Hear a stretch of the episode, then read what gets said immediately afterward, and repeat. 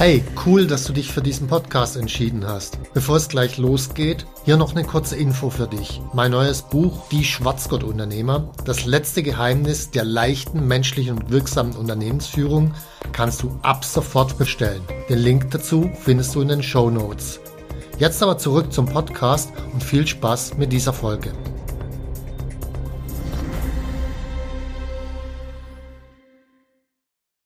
Wie du ernsthaft mit einer einzigen Frage entscheidest, ob du in der Hölle oder im Paradies lebst.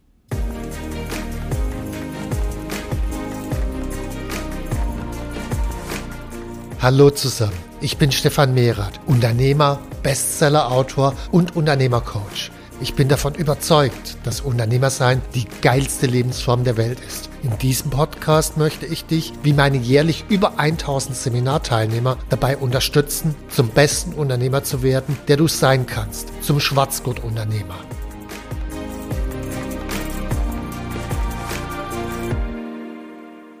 Hallo, herzlich willkommen.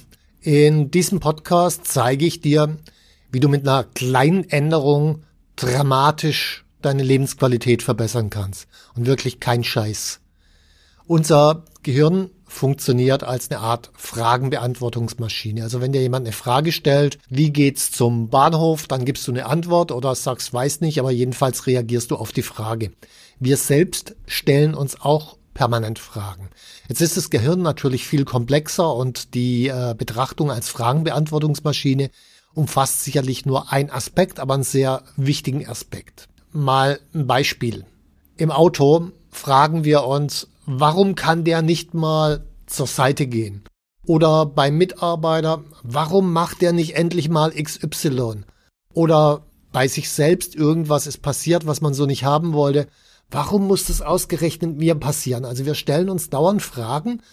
Das ist uns oft gar nicht bewusst. Wir denken auch nicht drüber nach, aber wir stellen uns dauernd diese Fragen. Und jetzt ganz wichtig, diese Fragen führen erstens zu Antworten. Also, warum kann der nicht mal zur Seite gehen? Dann kommt die Antwort hoch, naja, weil es ein Idiot ist. Oder warum kriege ich das nie hin abzunehmen? Dann kommt irgendeine Antwort hoch, naja, weil du nicht diszipliniert genug bist und so weiter. So, und das führt also erstens zu diesen Antworten und jetzt zweitens, und das ist viel wichtiger, die Antworten führen zu Gefühlen.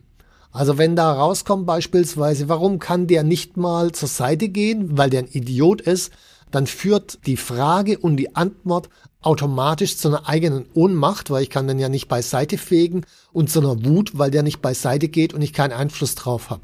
Das heißt, die Frage führt zur Antwort, führt zu einem Gefühl und mit diesem Gefühl muss ich leben und nicht der Idiot vor mir.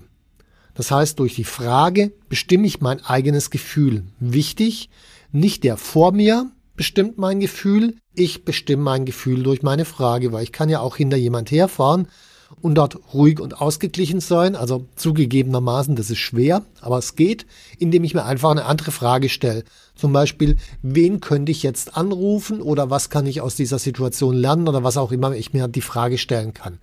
Also wenn ich mir die Frage stelle, was kann ich aus dieser Situation lernen? Plötzlich entsteht ein anderes Gefühl und dieses Gefühl ist dann eine Neugier, weil ich will ja wissen, was ich daraus lernen kann. Und Neugier ist halt schon mal besser als Ohnmacht und Wut.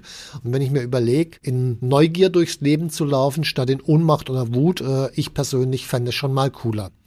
So, jetzt gibt es ein Konzept, das kommt ursprünglich von Tony Robbins. Das ist das Konzept der Primary Question. Die Idee ist, wir alle haben Fragen, die wir uns regelmäßig immer wieder stellen. Zum Beispiel, wie kann ich es möglichst perfekt machen?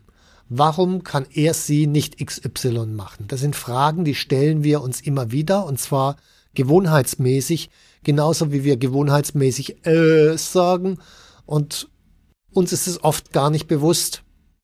Und diese Fragen, die wir uns gewohnheitsmäßig immer wieder stellen und diejenige davon, die wir uns am häufigsten stellt, die nennt Tony Robbins eben die Primary Question. Und zwar, es ist dann eine Primary Question, wenn ich mir die Frage in allen möglichen Situationen immer wieder stelle. Also warum kann der nicht mal, kann ich in Bezug aufs Autofahren stellen, das kann ich in Bezug auf Mitarbeiter stellen, in Bezug auf den Lebenspartner stellen. Die Frage kann ich überall stellen. Also wenn die Frage heißt, warum kann der nicht mal XY Fragezeichen, dann ist das halt eine Primary Question. Bei jedem ist die aber logischerweise unterschiedlich. Ich mache mal ein paar Beispiele. Wie kann ich der Erste sein? Manche müssen immer der Erste sein, die haben halt diese Primary Question. Warum geschieht es immer mehr? Das sind so die notorischen Pechvögel, die stellen sich immer die Frage, warum geschieht es immer mehr? Warum bekomme ich es nie hin? Oder wie kann ich es perfekt machen? Oder wie kann ich dabei lernen und wachsen? Oder wieso machen die es nie so, wie ich es sage? Wichtig jetzt, jede Primary Question hat Konsequenzen. Machen wir mal mit ein paar Beispielen. Wie kann ich es perfekt machen? In dieser Frage, wie kann ich es perfekt machen, ist eine implizite Annahme drin. Und die Annahme ist, es ist noch nicht perfekt. Das heißt, allein durch die Frage, wie kann ich es perfekt machen, nehme ich an, es ist noch nicht perfekt und damit bin ich immer unzufrieden. Aus dieser Unzufriedenheit erfolgt in der Regel immer mehr Arbeitseinsatz, um es halt perfekt zu machen. Da ich aber durch die Frage, wie kann ich es perfekt machen, nie zu einem Zustand komme, wo es perfekt ist, werde ich immer mehr Arbeitseinsatz leisten bis hin zum Burnout. Also die Frage, wie kann ich es perfekt machen, die führt wenn nicht irgendwelche anderen Einflüsse noch reinkommen, die führt zwangsläufig zum Burnout. Dann ist außerdem in dieser Frage drin eine explizite Annahme und zwar, es muss perfekt sein. Die Konsequenz daraus ist, die Dinge werden nie fertig. Und es gibt noch eine soziale Konsequenz, die aus der Frage rauskommt, wie kann ich es perfekt machen? Naja, die soziale Konsequenz ist, ich werde permanent Konflikte haben mit Menschen, die auch bei 80 Prozent zufrieden sind. Und da die meisten Menschen bei 80 Prozent zufrieden sind, werde ich kein nahes, enges Umfeld haben. Ich werde als Angestellter wahrscheinlich nicht aufsteigen, weil ich werde nie fertig. Und als Unternehmer werde ich immer in die Haltung reinkommen. Alle meine Mitarbeiter machen permanent Scheiß, weil das, was die machen, das ist ja nicht perfekt. Und die Kunden, die schätzen meine Arbeit nicht wert, weil ich ja so viel Energie reingesteckt habe, um das Ding zur Perfektion zu bringen, was der Kunde gar nie wahrnimmt. Das heißt, die Frage, wie kann ich es perfekt machen, hat eine ganze Reihe von Konsequenzen und Auswirkungen hinten dran, die in diesem Fall, ich sag mal, nicht sonderlich produktiv und hilfreich sind. Eine Ausnahme vielleicht, wenn du gerade dabei bist, ein Atomkraftwerk zu bauen und zu betreiben, dann ist das eine echt coole Frage. Wie kann ich es perfekt machen? Oder wenn du dabei bist, ein Flugzeug zu bauen oder wenn du Arzt bist und operierst, dann solltest du dir darüber Gedanken machen, logischerweise aber in anderen Bereichen eher nicht, weil das führt halt zu einer Reihe von negativen Konsequenzen. Oder machen wir noch ein zweites Beispiel, nehmen wir eine andere Primary Question, wie kann ich der Erste sein? Die Annahme dahinter ist, Mann oder ich muss immer der Erste sein. So, um immer der Erste zu sein, muss ich eine unglaubliche Leistung bringen und diese unglaubliche Leistung bringt mich wieder in Stress und Burnout. Also die Frage, wie kann ich der Erste sein, führt auch da wieder, wenn es keine anderen Einflüsse gibt, logischerweise zu Stress und Burnout. Und das Verrückteste daran ist, selbst dann, wenn ich Erster bin, dann habe ich ja keine Ruhe, sondern ich habe permanent die Paranoia, jetzt überholt mich gleich jemand und damit komme ich auch nicht runter aus dem Ding. Und äh, naja, im sozialen Umfeld führt es auch zum einen oder anderen Konflikt, weil wenn ich frage, wie kann ich der Erste sein, muss ich zwangsläufig dafür sorgen, dass die anderen maximal Zweite sind. Dann wird man vielleicht bewundert, weil man der Erste ist, aber definitiv nicht geliebt, weil man die anderen zu Zweiten macht. Und naja, mit harten Bandagen teilweise kämpft. Und wenn ich anfange mit harten Bandagen zu kämpfen, machen es normalerweise die anderen auch irgendwann. Das heißt, harte Bandagen führen zu harten Bandagen und wenn ich mir die Frage stelle, wie kann ich der Erste sein, dann führe ich irgendwann mal ein Leben wie der ehemalige Präsident in den USA. Also die Frage ist wahrscheinlich auch nicht die schlauste. So, die Frage ist jetzt nun für dich, was ist eigentlich deine Primary Question? Dazu braucht es ein bisschen Selbstbeobachtung, wirklich sein Gehirn beim Denken zuzuschauen. Welche Fragen stelle ich mir eigentlich? Und wenn ich die Frage gar nicht mitkriege, was oft passieren kann, dann schaue ich mal an, welche Antworten produziert mein Gehirn. Und naja, die Antworten gehören zu einer Frage und überlege mir ausgehend von den Antworten, was könnte denn die Frage dazu gewesen sein, so komme ich dann dahin hinter die Frage.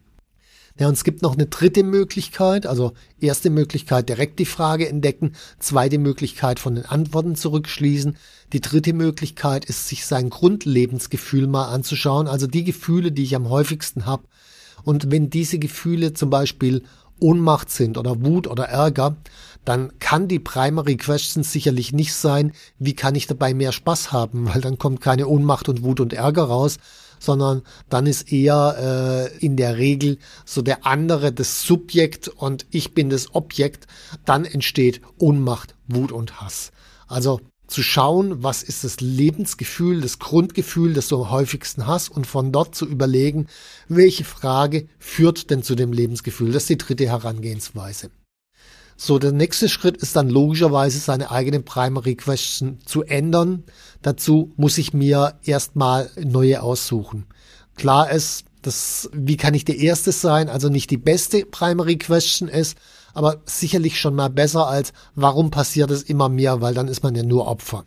Aber das geht noch differenzierter und noch besser. Das wird jetzt allerdings den Podcast hier sprengen, deswegen findest du in den Show Notes einen kostenlosen Download und das sind Tipps und Beispiele drin, wie du dir so eine Primary Question zusammenbauen kannst und auf was dabei zu achten ist.